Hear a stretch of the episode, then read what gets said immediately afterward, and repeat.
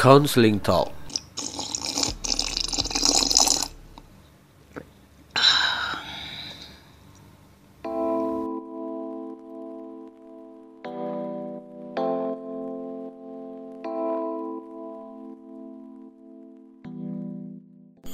بسم الله الرحمن الرحيم السلام عليكم ورحمة الله وبركاته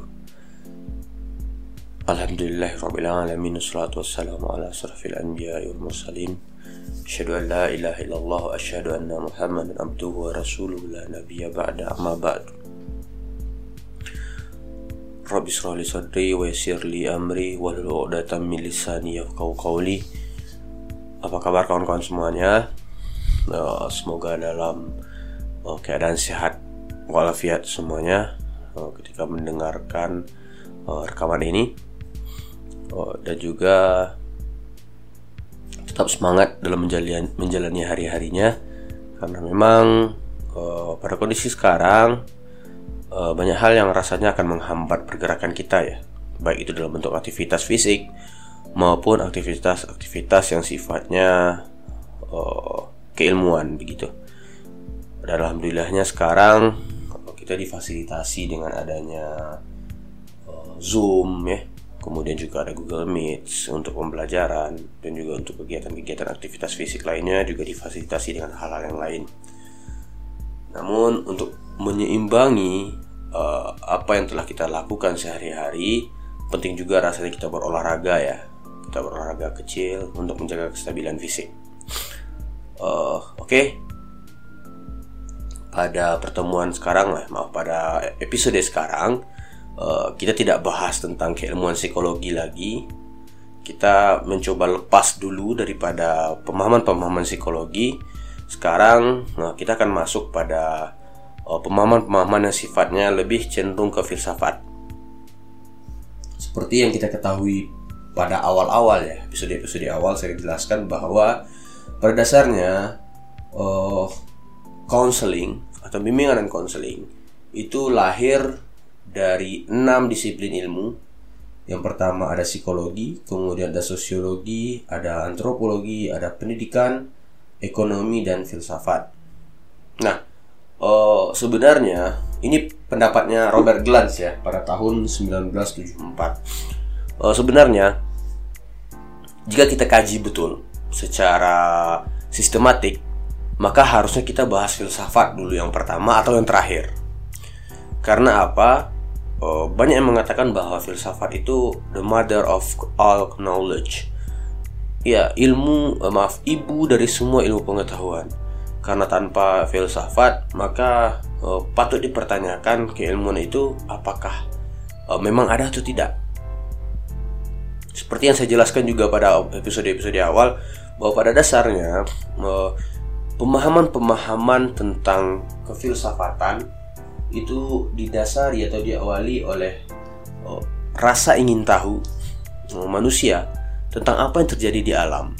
Kemudian berkembang, berkembang dan ujung-ujungnya nanti hingga saat ini oh, muncullah pemikiran-pemikiran yang mana manusia ingin tahu apa sih yang ada pada diri manusia. Sehingga sekarang sangat banyak uh, riset-riset ataupun uh, penelitian yang mencoba me menerjemahkan, mencoba mengungkapkan apa rahasia di balik manusia itu sendiri. Bahkan untuk membahas satu hal ini itu membuat filsafat itu memiliki banyak aliran. Ada aliran yang materialis yang mengatakan bahwa manusia itu ya fisik. Kemudian ada uh, yang sifatnya idealis yang mengatakan bahwa manusia itu ya sifatnya sebuah uh, sebuah ruh tanpa fisik. Kemudian juga ada yang dualis yang mengatakan manusia itu juga ruh dan juga fisik. Dan ada banyak kajian-kajian lebih atau kajian-kajian yang lebih yang mendalam tentang manusia itu sendiri. Namun pada dasarnya uh, filsafat itu seakan-akan seperti roda di sebuah kendaraan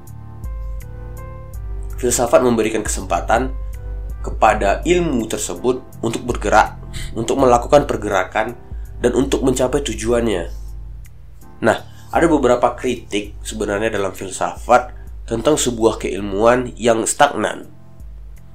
kita contohkan saja ada beberapa keilmuan yang hanya ber, bergerak di jalan atau apa ya atau jalan di tempat seperti itu uh, dan keilmuan ini biasanya lambat laun lambat laun tidak akan digunakan lagi ya oh seperti pemahaman atau uh, apa ya atau pengetahuan tentang telegram misalnya oke mungkin untuk oh, manusia-manusia atau orang-orang yang lahir di tahun 60-an mungkin yang di tahun 80-an ketika Telegram masih digunakan uh, mungkin tahu apa fungsi dari Telegram. Namun sekarang itu tidak menjadi hal yang penting membahas apa itu Telegram.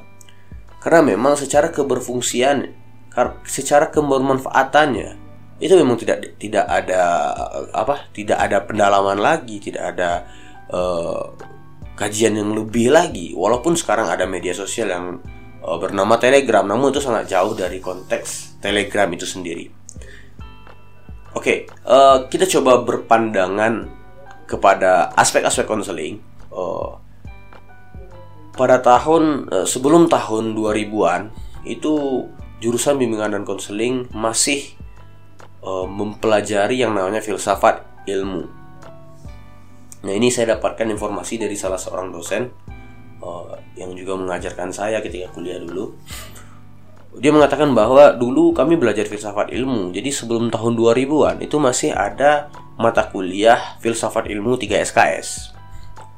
Nah, setelah tahun 2000-an itu ada ada upaya untuk menghilangkan kajian-kajian uh, filsafat dalam sebuah uh, pembahasan ya untuk dijadikan pembahasan dalam jurusan bimbingan konseling. Nah, ini juga bentuk pandangan secara pribadi saya melihat dengan adanya pembatasan ini, dengan adanya penghilangan mata kuliah ini, saya melihat uh, hilangnya mobilitas atau hilangnya kesempatan development, kesempatan berkembang bagi jurusan bimbingan konseling. Saya juga pernah mengkritisi ya dalam beberapa pertemuan mungkin baik itu diskusi maupun dalam perkuliahan bahwa oh, apa yang dipelajari oleh mahasiswa BK tahun 70-an tahun 80-an itu sama dengan apa yang dipelajari oleh mahasiswa BK pada sekarang. Karena pada dasarnya keilmuannya stagnan, tidak bergerak sama sekali. Dan analisis saya secara pribadi ini terjadi karena dihilangkannya uh, pusat kajian atau mata kuliah yang bernama filsafat ilmu. Jadi memang bagi saya pribadi betapa sentralnya eh, kajian-kajian filsafat bukan hanya pada konseling ya, bukan hanya pada ilmu yang konseling namun pada semua keilmuan. Mengapa uh, filsafat itu menjadi uh, roda tadi yang saya sebutkan seperti itu? Karena sejatinya uh, filsafat yang jika kita artikan dalam secara bahasa ya ini berarti mencari uh, kebijakan atau uh, mencintai kebenaran kebijakan. Karena ini berasal dari dua kata ada Pailo dan ada Sofia yang berarti bagaimana seorang manusia secara istilah ya bagaimana seorang manusia sebagai makhluk yang berpikir dan juga makhluk yang merasa itu mencari sebuah rumusan yang tepat tentang apa yang dibutuhkan oleh manusia yang berdasarkan pada aspek-aspek kebijaksanaan. Jadi memang secara perjalanannya, secara uh, secara lifetime-nya ya, uh, memang bagaimanapun filsafat itu akan tetap ada pada diri manusia. Mungkin ada agak lebih ekstrim ya, agak lebih kasar mungkin bahasanya uh, bahkan di beberapa negara di dunia itu memberikan uh, nama atau label terhadap uh, eh, WC ya terhadap uh, tempat buang air tempat jamban itu untuk buang air besar itu disebut dengan bilik merenung.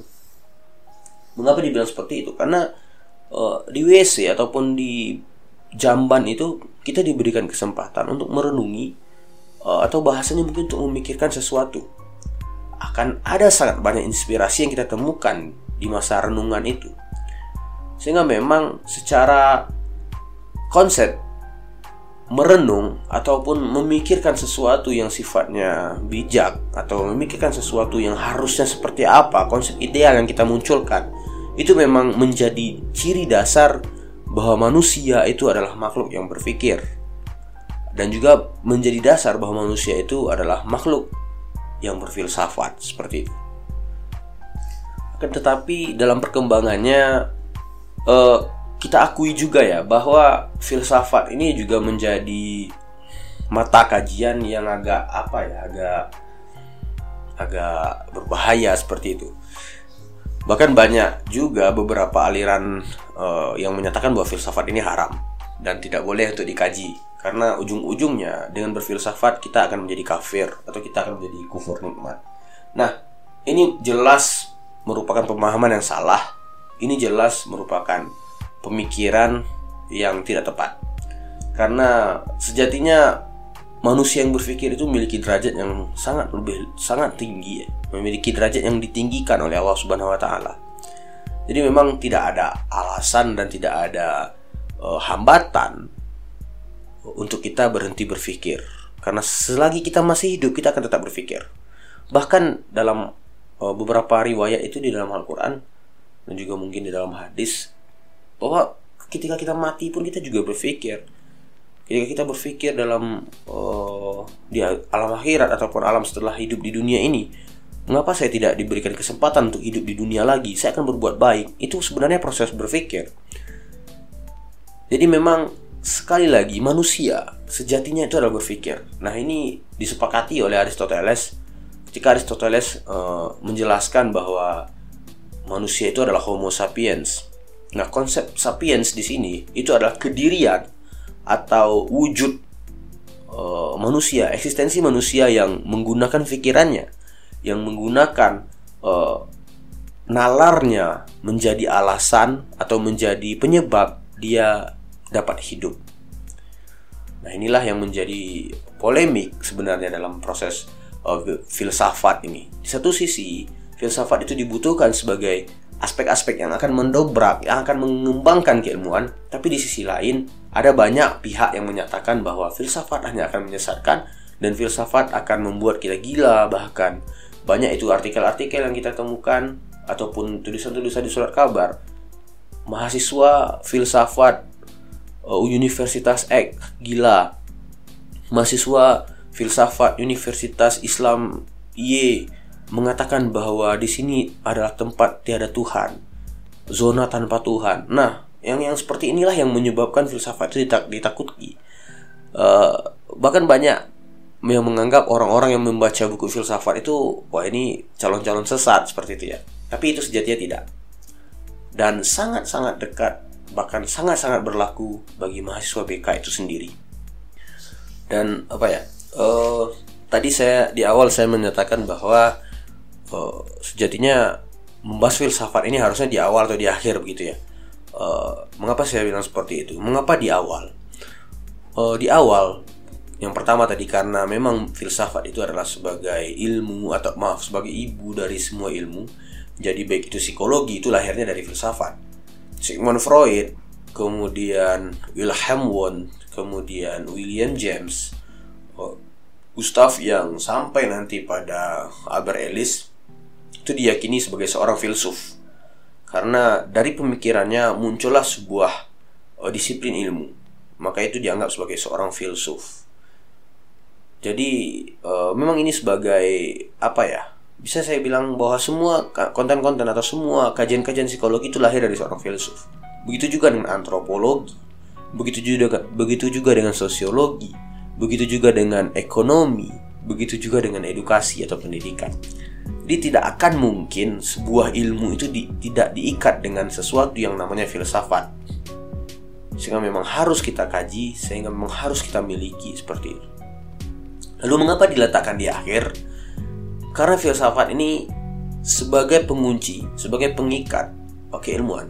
Sehingga nanti dinamikanya, sehingga nanti perkembangannya itu menjadi sesuatu yang wajar sekarang kita tidak belajar filsafat seperti saya yang saya sampaikan tadi ya sehingga memang ya ilmu BK itu apa yang dipelajari oleh mahasiswa tahun 80-an 90-an itu sama saja dengan apa yang dipelajari sekarang.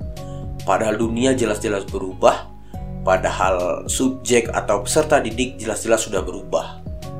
Walaupun dalam konteks bahasanya tetaplah peserta didik itu adalah orang yang berkembang, manusia yang berkembang, namun secara aspek perkembangan, secara konten-konten yang uh, yang terjadi di luar diri si anak itu sangat-sangat berbeda apa yang dialami oleh anak-anak tahun 80-an dan anak-anak sekarang. Jadi memang perlu filsafat sebagai uh, pengikat dari sebuah keilmuan agar ilmu itu berkembang seperti itu. Oke, dalam mempelajari filsafat pun kita juga tidak bisa lepas dari beberapa poin yang harus kita pahami secara mendasar. Uh, saya mengambil pandangan dari banyak uh, banyak ahli ya. Hampir semua ahli yang mengkaji atau yang mendalami sistem-sistem filsafat itu pada umumnya sepakat dengan tiga susunan teori kebenaran dalam filsafat yang pertama itu ada ontologi, kemudian ada epistemologi, kemudian yang terakhir ada aksiologi. Ontologi pada dasarnya adalah ilmu atau kajian-kajian yang mendasari atau yang didasarkan pada aspek hakikat. Karena ontologi jika kita uraikan dalam bahasa itu berarti ilmu tentang keberadaan, ilmu tentang eksistensi ilmu tentang sesuatu yang dianggap ada. Jadi kalau seandainya kita coba memikirkan konsep-konsep es, uh, esensi uh, di mana kita menganggap sesuatu itu hidup, apa alasan kita menganggap sesuatu itu ada, maka itu adalah kajian dari ontologi. Contohnya, ketika kita meyakini adanya warna jingga atau ketika kita meyakini adanya warna ungu. Kita juga harus paham bahwa warna ungu itu esensinya apa. Ya warna ungu itu ketika warna merah ditambah dengan warna biru. Nah, lalu esensi dari warna itu apa lagi? Ya esensi warna adalah spektrum cahaya yang terurai sehingga menimbulkan warna-warna yang lain. Nah, kajian-kajian yang seperti inilah yang disebut dengan ontologi jika kita kembali kepada aspek-aspek BK ataupun aspek-aspek pendidikan secara umum, apa makna atau apa oh, bukti dari keberadaan BK? Nah, inilah disebut dengan aspek-aspek ontologi. Perlu kita catat ya, dalam mempelajari ontologisnya sebuah keilmuan, kita juga harus meyakini bahwa keilmuan itu akan menampilkan sesuatu yang bersifat kebermaknaan atau keberfungsian. Nah, kebermaknaan atau keberfungsian ini nanti akan terwujud, nanti akan diperlihatkan atau nanti akan dikaji secara khusus oleh teori kebenaran ketiga, yaitu teori kebenaran aksiologi. Di mana nanti dengan mempelajari aksiologi atau dengan menerapkan nilai-nilai kebenaran aksiologi, maka menghasilkan standar-standar norma ataupun standar-standar nilai yang ada baik itu dalam bentuk etika ataupun dalam bentuk estetika. Nah, kemudian yang ke yang kedua itu ada uh, epistemologi. Ini maaf ya agak terurai sedikit. Nah, epistemologi ini adalah uh, teori kebenaran yang melihat aspek atau yang mengkaji aspek sumber dari kebenaran itu sendiri. Kalau kita lihat uh, dalam pendidikan itu sendiri sekarang pada masa sekarang kebanyakan uh, para ahli-ahli pendidikan pada ahli-ahli BK pun ahli konseling pun maupun ahli-ahli psikologi itu berkembang hanya pada nilai-nilai epistemologi saja. Kita contohkan ya, ketika Wilhelm Wundt uh, dituntut untuk men, me, me, apa ya merasionalkan mungkin atau membuktikan bahwa psikologi itu adalah ilmu maka Wilhelm Wundt melakukan sesuatu uh, yang mencoba memperlihatkan secara nyata dapat dilihat dapat dirasakan tentang psikologi ini. Karena jiwa itu sendiri itu masih dipertanyakan oleh orang-orang barat yang pemikirannya epistemologis yang menghilangkan aspek-aspek aksiologis dan aspek-aspek ontologis itu mulai mereka mulai mempertanyakan dari mana sisi epistemologinya uh, psikologi. Sehingga alhasil ya psikologi sampai sekarang tetap diyakini sebagai ilmu tentang perilaku. Padahal secara definisi psikologi adalah ilmu jiwa. Karena jiwa tidak bisa dilihat karena jiwa tidak bisa dirasakan dan jiwa itu tidak jelas wujudnya maka dikatakan bahwa psikologi adalah ilmu tentang perilaku nah ini bukti bahwa uh, ada ketimpangan antara pemahaman dari psikologi itu sendiri baik itu terhadap epistemologi, ontologi maupun aksiologi. Nah, beginilah kekurangan dari pemikiran-pemikiran yang ditonjolkan bagi bangsa barat. Kita contohkan lagi ya, dalam mengkaji tentang ontologi, epistemologi, dan juga aksiologi. Mungkin kalau kita lihat secara ontologis, bimbingan dan konseling itu memang ada. Secara esensi, bimbingan dan konseling memang ada. Di mana letak esensinya? Esensi bimbingan dan konseling adalah ketika kita atau ketika konselor membantu atau memperlihatkan uh, rasa ingin membantunya kepada siswa atau peserta didik agar si peserta didik ini memiliki atau mencapai perkembangan yang optimal. Nah, apa standar-standar perkembangan uh, perkembangan yang optimal itu? Maka itu ditetapkan dengan aspek-aspek aksiologi. Ada nilai-nilai etikanya. Dan nilai-nilai etika ini bersumber dari pemikiran-pemikiran filsafat. Kita contohkan sekarang ada tugas-tugas perkembangan yang dikembangkan oleh uh, seperti apa ya seperti oh, siapa namanya Havigers di, diterangkan sebuah etika tugas-tugas perkembangan yang harus dialami atau yang harus dicapai oh, bagi semua manusia dimulai dari tugas perkembangan paling kecil ketika usia anak-anak kemudian pra remaja kemudian remaja kemudian pra dewasa kemudian dewasa kemudian dewasa tengah kemudian dewasa akhir dan uh, orang tua, maka nilai-nilai ini bersumber dari pemikiran-pemikiran aksiologisnya seorang Havigers. Jadi memang secara rentetan sebenarnya antara epistemologi, ontologi dan juga aksiologi itu sangat-sangat dekat. Gitu ya. Nah, bagaimana dengan epistemologinya? Kita melihat bahwa uh, bimbingan konseling itu secara epistemologis itu berasal dari manusia itu sendiri. Ketika kita melihat peserta didik, ketika wujudnya peserta didik itu nampak, ketika perilaku yang ditampilkan oleh peserta didik itu diperlihatkan, maka itulah adalah itu menjadi sumber dari pengetahuan bimbingan dan konseling. Nah, coba kita uh, apa ya? Coba kita renungkan mungkin atau coba kita bayangkan oh, bagaimana perkembangan yang seharusnya terjadi, bagaimana kenyataan yang mestinya ada sekarang bahwa setiap guru BK atau setiap akademisi bimbingan dan konseling itu memahami ketiga aspek ini baik ontologi, aksiologi maupun epistemologi itu nanti akan ya harapannya ya akan lahir keilmuan baru atau lahir pemikiran baru yang nantinya akan menyesuaikan dirinya atau menyesuaikan keilmuannya dengan lingkungannya uh, peserta didik. Kita contohkan ya. Jika seandainya kita pakai nilai etikanya figures, maka nanti ada nilai-nilai tugas perkembangan di mana seorang remaja laki-laki itu harus mengenal uh, pasangannya atau harus mengenal remaja perempuan. Nah, perkenalan yang di yang dijelaskan uh, oleh Havegers itu uh, nilainya lebih kepada seksualitas. Artinya apa? Uh, paham perbedaan antara laki-laki dan perempuan. Kemudian juga memiliki pemahaman tentang gender dalam artian laki-laki itu harusnya seperti apa, perempuan itu harusnya seperti apa.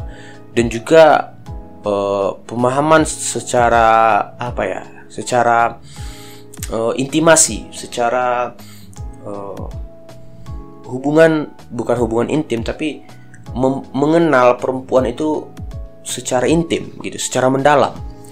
Nah, jika seandainya konsep-konsep ini kita terapkan secara mutlak di lingkungan kita, tentu kita sebagai pendidik, kita sebagai guru BK, kita sebagai akademisi BK itu dianggap salah. Karena kita memaksakan pemikiran-pemikiran barat dan otomatis ada banyak hal yang bertentangan di sana. Misalnya, secara ontologis, bimbingan konseling harus membantu perkembangan manusia, membantu perkembangan peserta didik. Lalu kita lihat secara aksiologinya, kita pakai nilai-nilai atau tugas perkembangannya si anak atau remaja menurut Havigors. Kemudian kita temukan pada mengenal lawan jenis. Kenyataannya ternyata di lingkungan kita itu masih merupakan sesuatu yang tabu dalam konteks Islam ya. Ketika seorang anak laki-laki itu berdua-duaan dengan anak perempuan. Ketika remaja laki-laki berdua-duaan dengan remaja perempuan. Tentu ini sangat tabu dan tidak wajar dianggap oleh lingkungan. Jadi pemikiran Havigors tidak bisa diterapkan secara mutlak dalam daerah-daerah uh, di timur seperti itu. Nah ini bukti uh, sekarang ini kita coba bandingkan dengan sekarang kita sintesakan sekarang kenyataannya seperti apa. Kita banyak melihat guru BK, kita banyak melihat akademisi-akademisi BK itu menganggap ini adalah sesuatu yang wajar.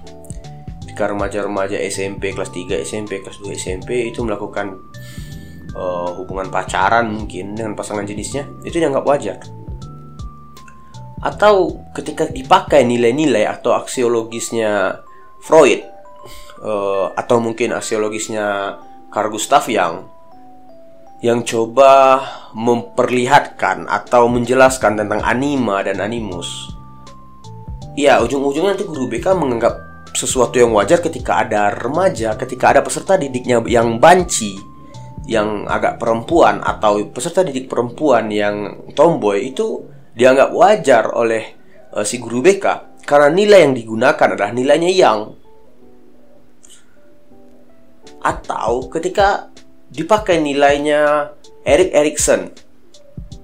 Nah, aksiologisnya Erik Erikson dipakainya.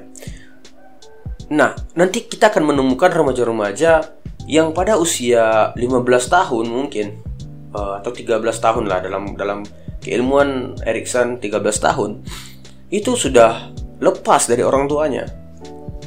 Orang tuanya tuh udah melepaskan anak, terserah kamu mau nggak uh, kamu mau kerja, kamu mau sekolah itu terserah. Nah, secara keilmuan barat, secara kehidupan barat itu wajar-wajar saja. Tapi secara kehidupan timur, di mana seorang orang, di mana orang tua itu harus menjadi penanggung jawab atas anaknya, ini tidak boleh. sekali lagi saya katakan, ketika kita memahami uh, filsafat secara secara baik dan secara benar, ketika kita paham dengan epistemologis, kemudian ontologis dan juga aksiologis, kita seperti meletakkan roda pada keilmuan. Kita akan bisa menyesuaikan, kita akan bisa mengembangkan keilmuan itu sesuai dengan apa yang seharusnya. Jadi jangan sampai uh, seorang akademisi ataupun seorang praktisi BK, seorang konselor itu menerapkan secara mutlak tanpa ada proses adaptif, tanpa ada proses yang sifatnya uh, apa ya menyesuaikan dengan lingkungan. Karena itu ini akan menjadi kesesatan dalam keilmuan. Kita banyak nanti menemukannya, kita banyak uh, melihat di lapangan uh, ketika ada guru BK yang merasa bingung bahwa teori itu tidak sesuai dengan apa yang kami pelajari, ya, apa yang terjadi di lapangan. Nah, ketik mengapa guru BK atau mengapa seorang akademisi berani mengatakan itu karena tidak dia tidak paham tentang kondisi yang sifatnya filsafati. Dia tidak memahami konteks-konteks filsafat yang terjadi dari keilmuannya. Kalau seandainya dia paham, dia tidak akan pernah mengatakan bahwa ya teori wajar berbeda dengan lapangan karena teori yang kita pakai adalah teori yang barat karena teori yang kita pakai adalah teori yang tidak pernah dipraktikkan secara nilai-nilai budaya di daerah kita. Sehingga memang perlu pembelajaran filsafat kembali diterapkan pada institusi-institusi pendidikan di Indonesia.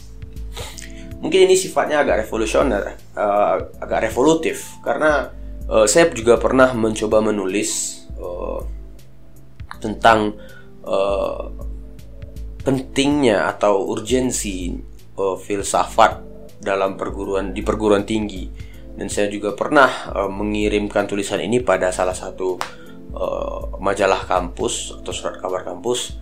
Namun sepertinya ditolak karena sifatnya memang agak uh, apa ya? Mungkin saya tidak tahu lah.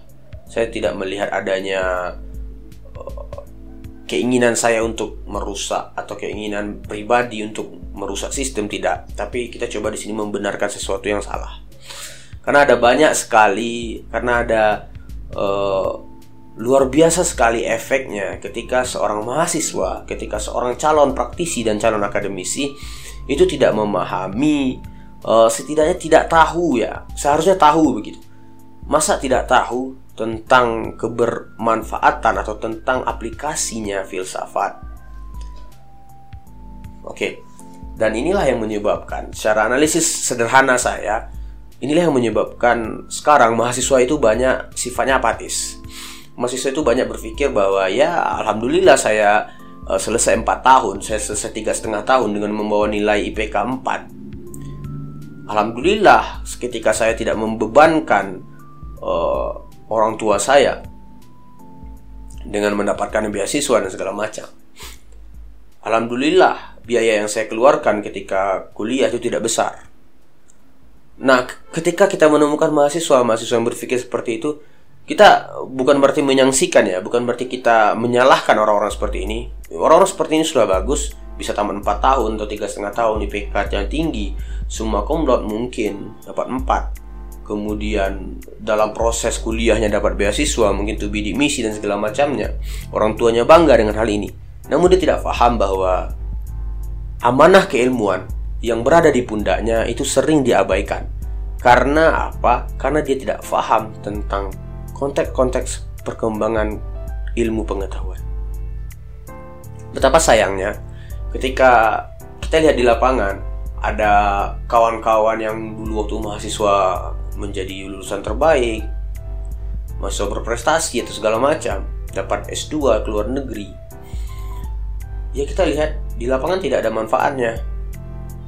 Tidak ada memiliki kebermanfaatan untuk masyarakat. Kerjaannya sampai di rumah nanti cuma tidur saja di rumah. Ya bukan hanya masyarakat.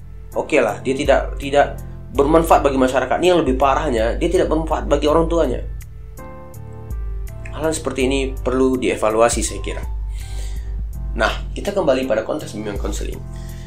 Mengapa filsafat merupakan multidisiplin atau bagian dari uh, bimbingan konseling Sekali lagi saya katakan bahwa filsafat fungsinya adalah penggerak, fungsinya adalah pengunci keilmuan itu sendiri.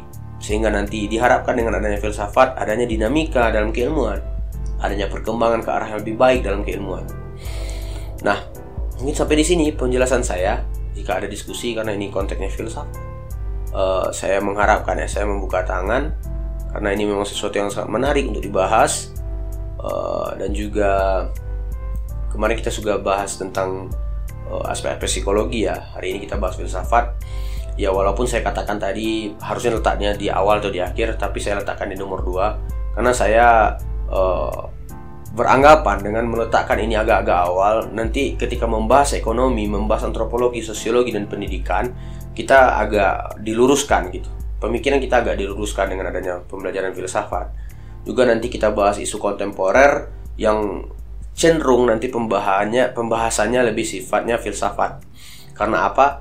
Karena tanpa dengan konteks filsafat saya saya pribadi pun akan bingung untuk menjelaskannya. Bagaimana konteks humanis, bagaimana konteks materialis mempengaruhi bimbingan konseling? Kalau seandainya saya tidak menjelaskan dengan bahasa filsafat atau saya tidak membahas dengan kacamata filsafat, tentu saja saya akan memiliki saya akan merasakan kebingungan, saya rasa saya tidak memiliki jalan yang benar dalam menjelaskannya. Oke, terakhir uh, dalam membahas filsafat ini saya katakan sekali lagi ya kita tidak boleh hanya berkotak atau hanya bekerja pada satu teori kebenaran saja. Kita tidak boleh hanya epistemologi tidak boleh hanya ontologi atau tidak boleh hanya aksiologi. Kalau kita lihat orang-orang yang hanya berpatokan pada epistemologi maka muncullah kaum-kaum materialis kaum-kaum rasionalis di mana mereka hanya membenarkan sesuatu yang mereka yakini saja uh, ya jika sesuatu itu bisa disentuh ayo itu benar itu orang-orang empirik ya atau jika sesuatu itu bermakna uh, sesuatu itu uh, sifatnya intuisi. Nah, itu benar. Selain itu saya tidak yakin itu benar. Atau orang-orang yang ontologis seperti orang-orang yang sifatnya apa ya?